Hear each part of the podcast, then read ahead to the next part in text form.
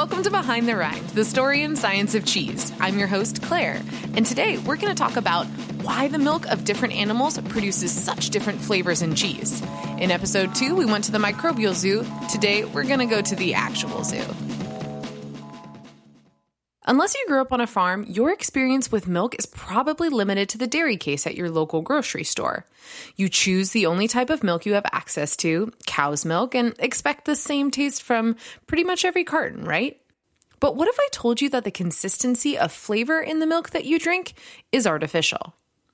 If you got your milk the way most cheesemakers and humans have throughout history, straight from an animal on a traditional farm, that milk would look and taste radically different from the store bought cow's milk in your fridge. And while industrial dairies strive to mass produce consistent, reliable dairy products, artisan cheesemakers are taking advantage of the natural variability of milk to create an incredible variety of flavors and textures in cheese. Today, with the help of food scientist extraordinaire Pat Pawlowski, we'll explore the building blocks of milk, fat, proteins, and sugars, and hear how artisanal cheesemakers like Rebecca King of Garden Variety Cheese work with these complex variables to create exceptional cheeses. We'll also answer those burning curiosities like why do we never see any Swiss style cheeses made with goat or sheep's milk? Why are there mixed milk cheeses? And can you make brie from human breast milk? Let's start with the basics. What is milk? One thing we need to remember when we talk about cheese is that most of us are pretty disconnected from livestock and farm life. Over half the world's population live in cities, and most of us don't know much about the animals that help feed us. The lack of familiarity most of us have with dairy farming results in a lot of misconceptions.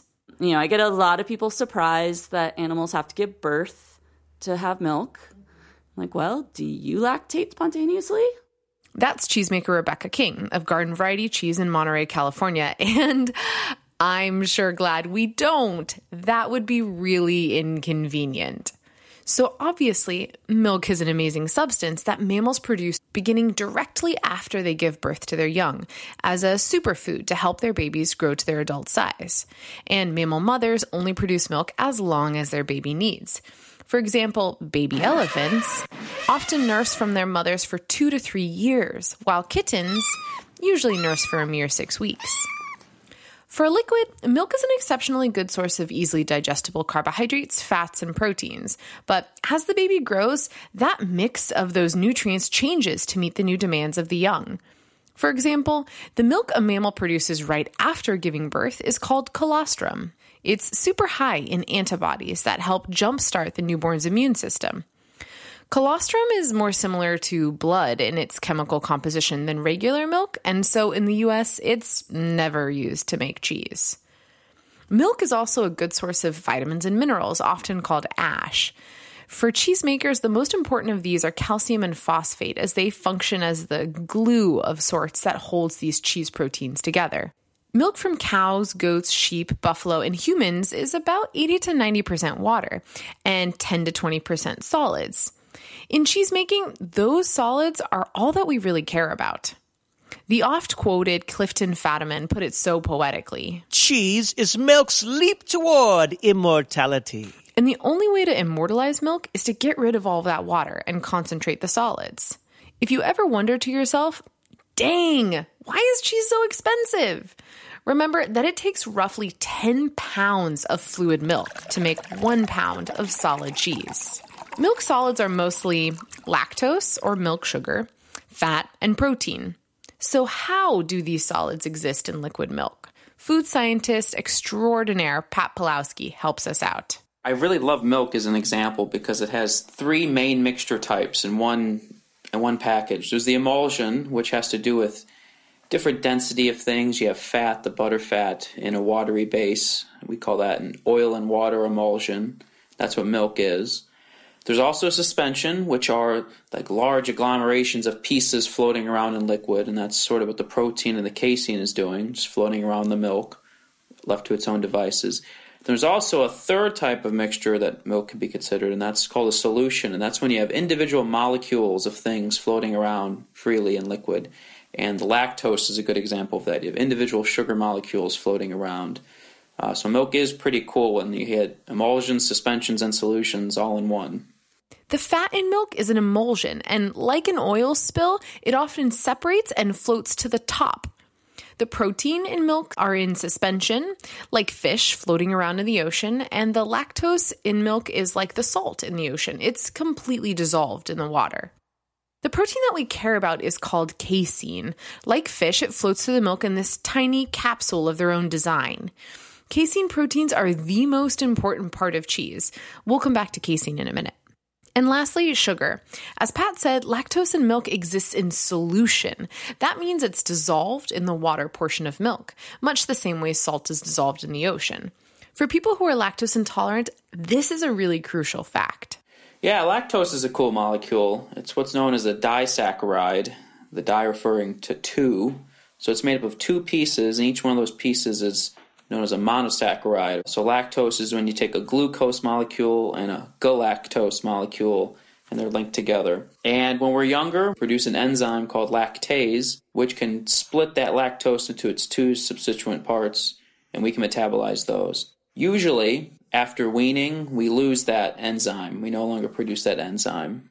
Evolutionarily, we, we used to not drink milk after we were done nursing from our mothers. Uh, but now it's it's growing. It's it's considered a mutation that some people produce lactase into adulthood.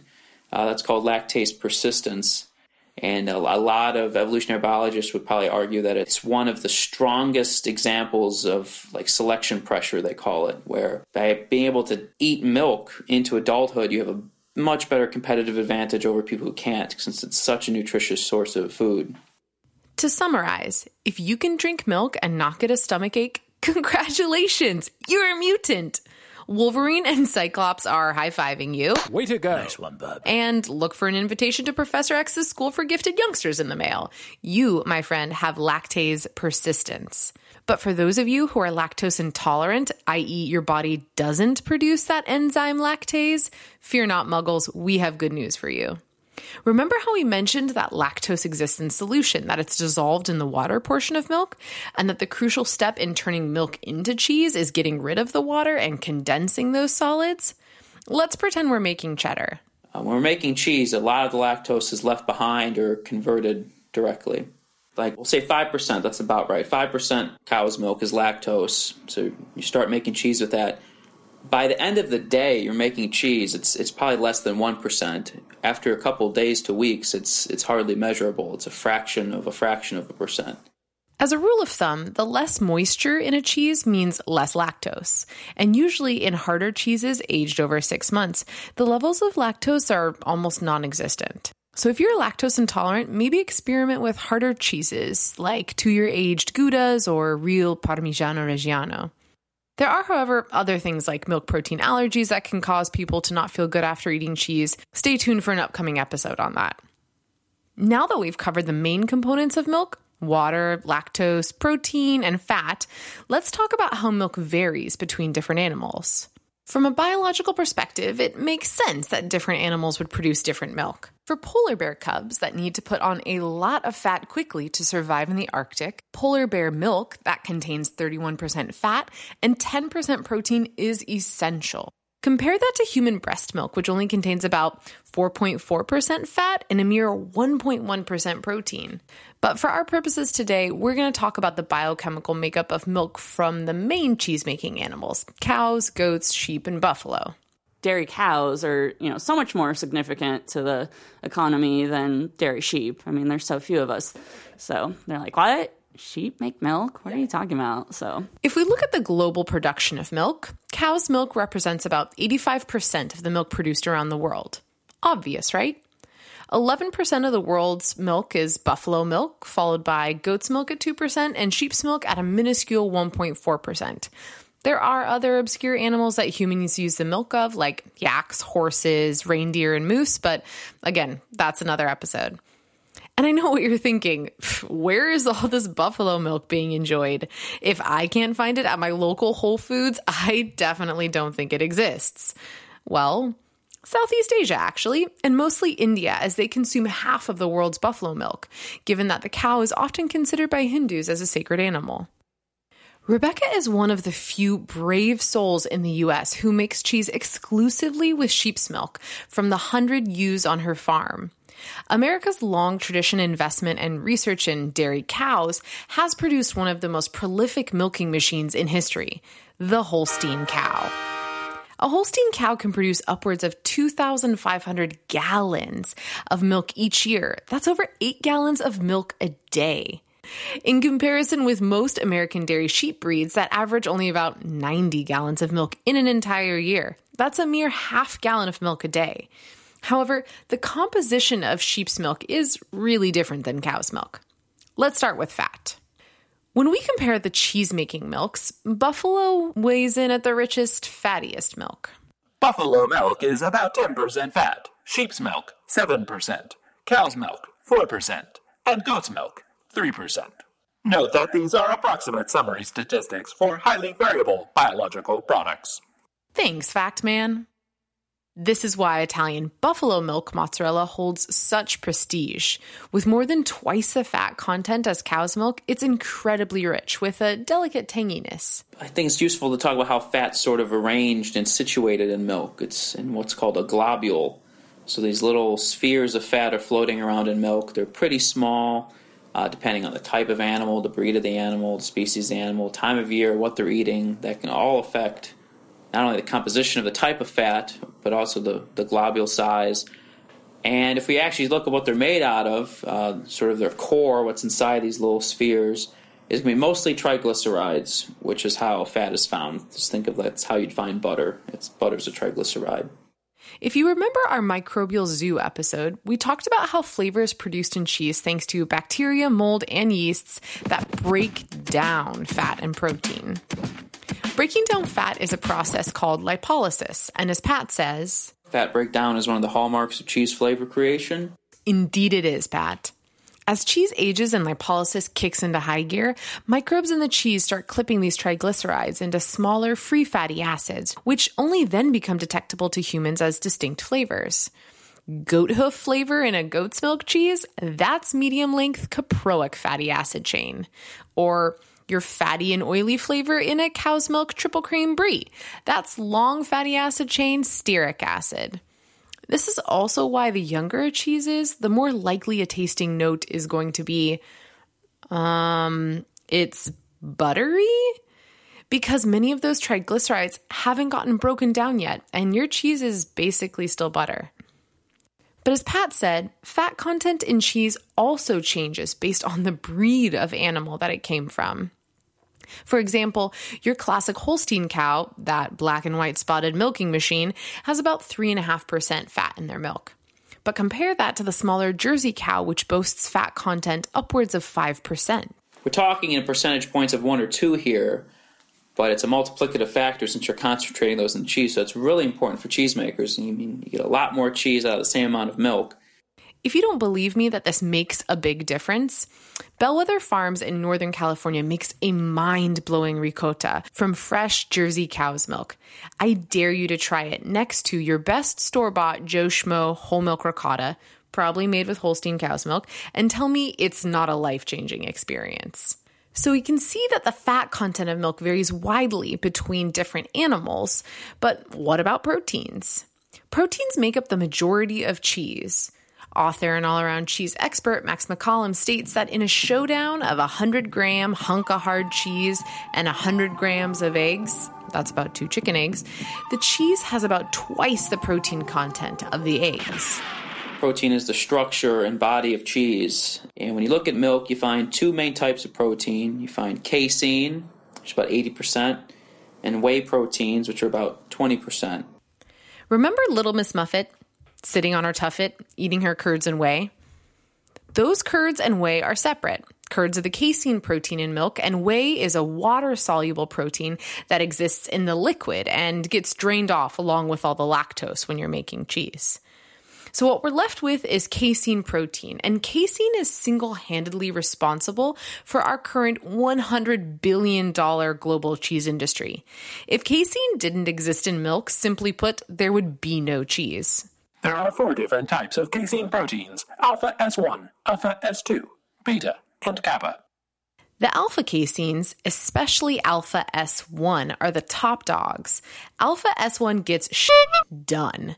It's known as the structural casein and responsible for much of the texture in cheese making. It helps form a really strong curd. Most of the caseins are kind of afraid of water. They're hydrophobic, except parts of kappa casein. So, like a caring parent, kappa casein, which doesn't so much mind water, wraps itself around the other three caseins in a protective ball called a micelle. Now, the varying amounts of alpha S1 caseins have a huge effect on our ability to make cheese. Goat's milk, for example, is extremely low in alpha S1 casein, making its structure very, very fragile. This is why the most common form of goat cheese, fresh chev, has such a flaky and crumbly texture. There's almost no alpha S1 casein to hold it together. After having been making sheep milk cheese for a while, I, have made some goat milk um, cheeses from someone else's milk. And i'm always like where's all the curd? What is wrong with this cheese? It's like so fragile and there's no curd. So disappointing to think goat cheese. Cutting it it's so fragile and delicate. On the other hand, sheep's milk is much higher in alpha S1 casein, resulting in a very strong curd. In 2009, Dr. Bill Wendorff of the Wisconsin Center for Dairy Research experimented using goat and sheep's milk to make Swiss cheese, you know, with those classic holes or eyes in it. If you remember from our microbial zoo episode, it's that propionibacterium that produces carbon dioxide inside of those Swiss cheeses as they age, burping little holes throughout the cheese. But when Dr. Wendorff attempted to make a classic Swiss using goat's milk, he found that the goat's milk didn't have enough of that alpha S1 casein to hold the nice shape of those eyes, and the results were collapsed holes all throughout the cheese. And when he tried to make the same cheese with sheep's milk, he found that the opposite was true. Sheep's milk had too much alpha S1 and made the curd way too strong. And instead of forming nice round eyes, the inelastic curd refused to stretch, causing cracks and large splits. It's cow's milk that has the perfect balance of alpha S1 casein to make a Swiss style cheese. Recently, there's been a flurry of DIY morbid curiosity asking, Can you make cheese with human breast milk? And I know, I know, it grosses a lot of people out and makes the FDA's skin crawl. But the answer is no. You can't really make cheese with human breast milk. If you remember, the human milk only has about 1% protein. And of that, it has zero alpha S1 casein all the human cheese that's been made so far has been a mixture of human and cow's milk, which brings us to our last point. Why do people make mixed milk cheeses? Sheep milk varies significantly over the course of lactation. Um, each individual sheep gives milk six to nine months on average. Um, and the first few months, uh, they give the highest volume and then gradually over that time they give less volume but the um, milk gets more concentrated and the components change. So the last couple of months of the lactation the milk is very high in fat and the ratio of fat to protein um, changes from earlier in lactation. And it's actually um, too much fat to protein for proper cheese making and in reality, all milk varies over the course of lactation, along this same trend Rebecca talks about. The milk production of a mama animal rises to meet the demands of her growing young, and once they start eating grass and other things, it slows down. What happens in a milk like sheep's milk, which is already jam packed with milk solids, is that the late stage lactation sheep milk, you need protein to make the structure to capture the fat and other components of the milk. So when you have higher fat than protein, you're losing fat in the way. And then you also you know, are having other problems with the um, structure of the cheese, and um, it doesn't drain as well. So then you you know you can have rancidity problems or or other um, problems with the final cheese. Um, so I found if you add goat milk to the late season sheep milk, you can actually get a higher yield of the two milks combined than you would of each milk individually. This is a brilliant technique that has been used by artisan cheesemakers the world over to get the most out of their highly variable milk. And it's contrasted with the way that many large industrial cheesemakers produce cheese. You can tailor the milk to whatever you want. You can remove fat, add fat, remove protein, add protein, all in real time. You have the chemical test, the equipment to measure it as it's coming into your factory. You have the filters, the membrane systems, the separators to do it most small cheesemakers probably can't get that done reasonable because you know that's millions of dollars investment and upkeep. But what if you fancy yourself someone who loves summer because of peaches? A peach in January just doesn't taste the same as a peach in June. What if we started to think of cheese as a seasonal product that changed with the rhythms of the animals' bodies that produced it and the seasons of the year? What if we looked forward to late lactation cycle or fall for the slight increase of fat in our favorite cheeses, the same way we look forward to our favorite holiday? We make like a fromage blanc style cheese, and at the end of lactation, it is just like butter. And so it's not a you know detraction because it's still um, you know coming out. It's just it's it naturally is higher moisture because it doesn't drain as well and it's got that really rich buttery fattiness to it. So it's not necessarily a problem, it's just different. And here's to different. This is why, as cheesemongers, we're always asking our customers if they want to try a cheese. It's because we know each wheel is a little different, and we want you to experience and understand that variation. But if you're like, Claire, that's all well and good, but I'm not sure I can tell the difference between a sheep's milk cheese and a buffalo milk cheese, then here are some suggestions of new cheeses to try. For a classic sheep's milk cheese flavor, try Marisa from Carr Valley Creamery in Wisconsin. To get the wonderful buttery tanginess of buffalo's milk, try Casatica di Bufala, almost a buffalo milk brie from northern Italy. To get that really nice goaty flavor, I love Cavatina, which is a small ashed goat log from Andante Dairy in Petaluma. And to taste the difference of Jersey cow's milk, seriously, just go get some Bellwether Farm Jersey ricotta. It's going to change your life. I'd like to thank Rebecca King of Garden Variety Cheese and food scientist Pat Pawlowski. For a complete list of resources for each episode and way more information that I could fit in this one episode, or with any questions or comments, go to behindtherind.com. And if you enjoyed this podcast and you think we earned it, please subscribe and rate us and follow us on Facebook and Instagram. We'd really appreciate it.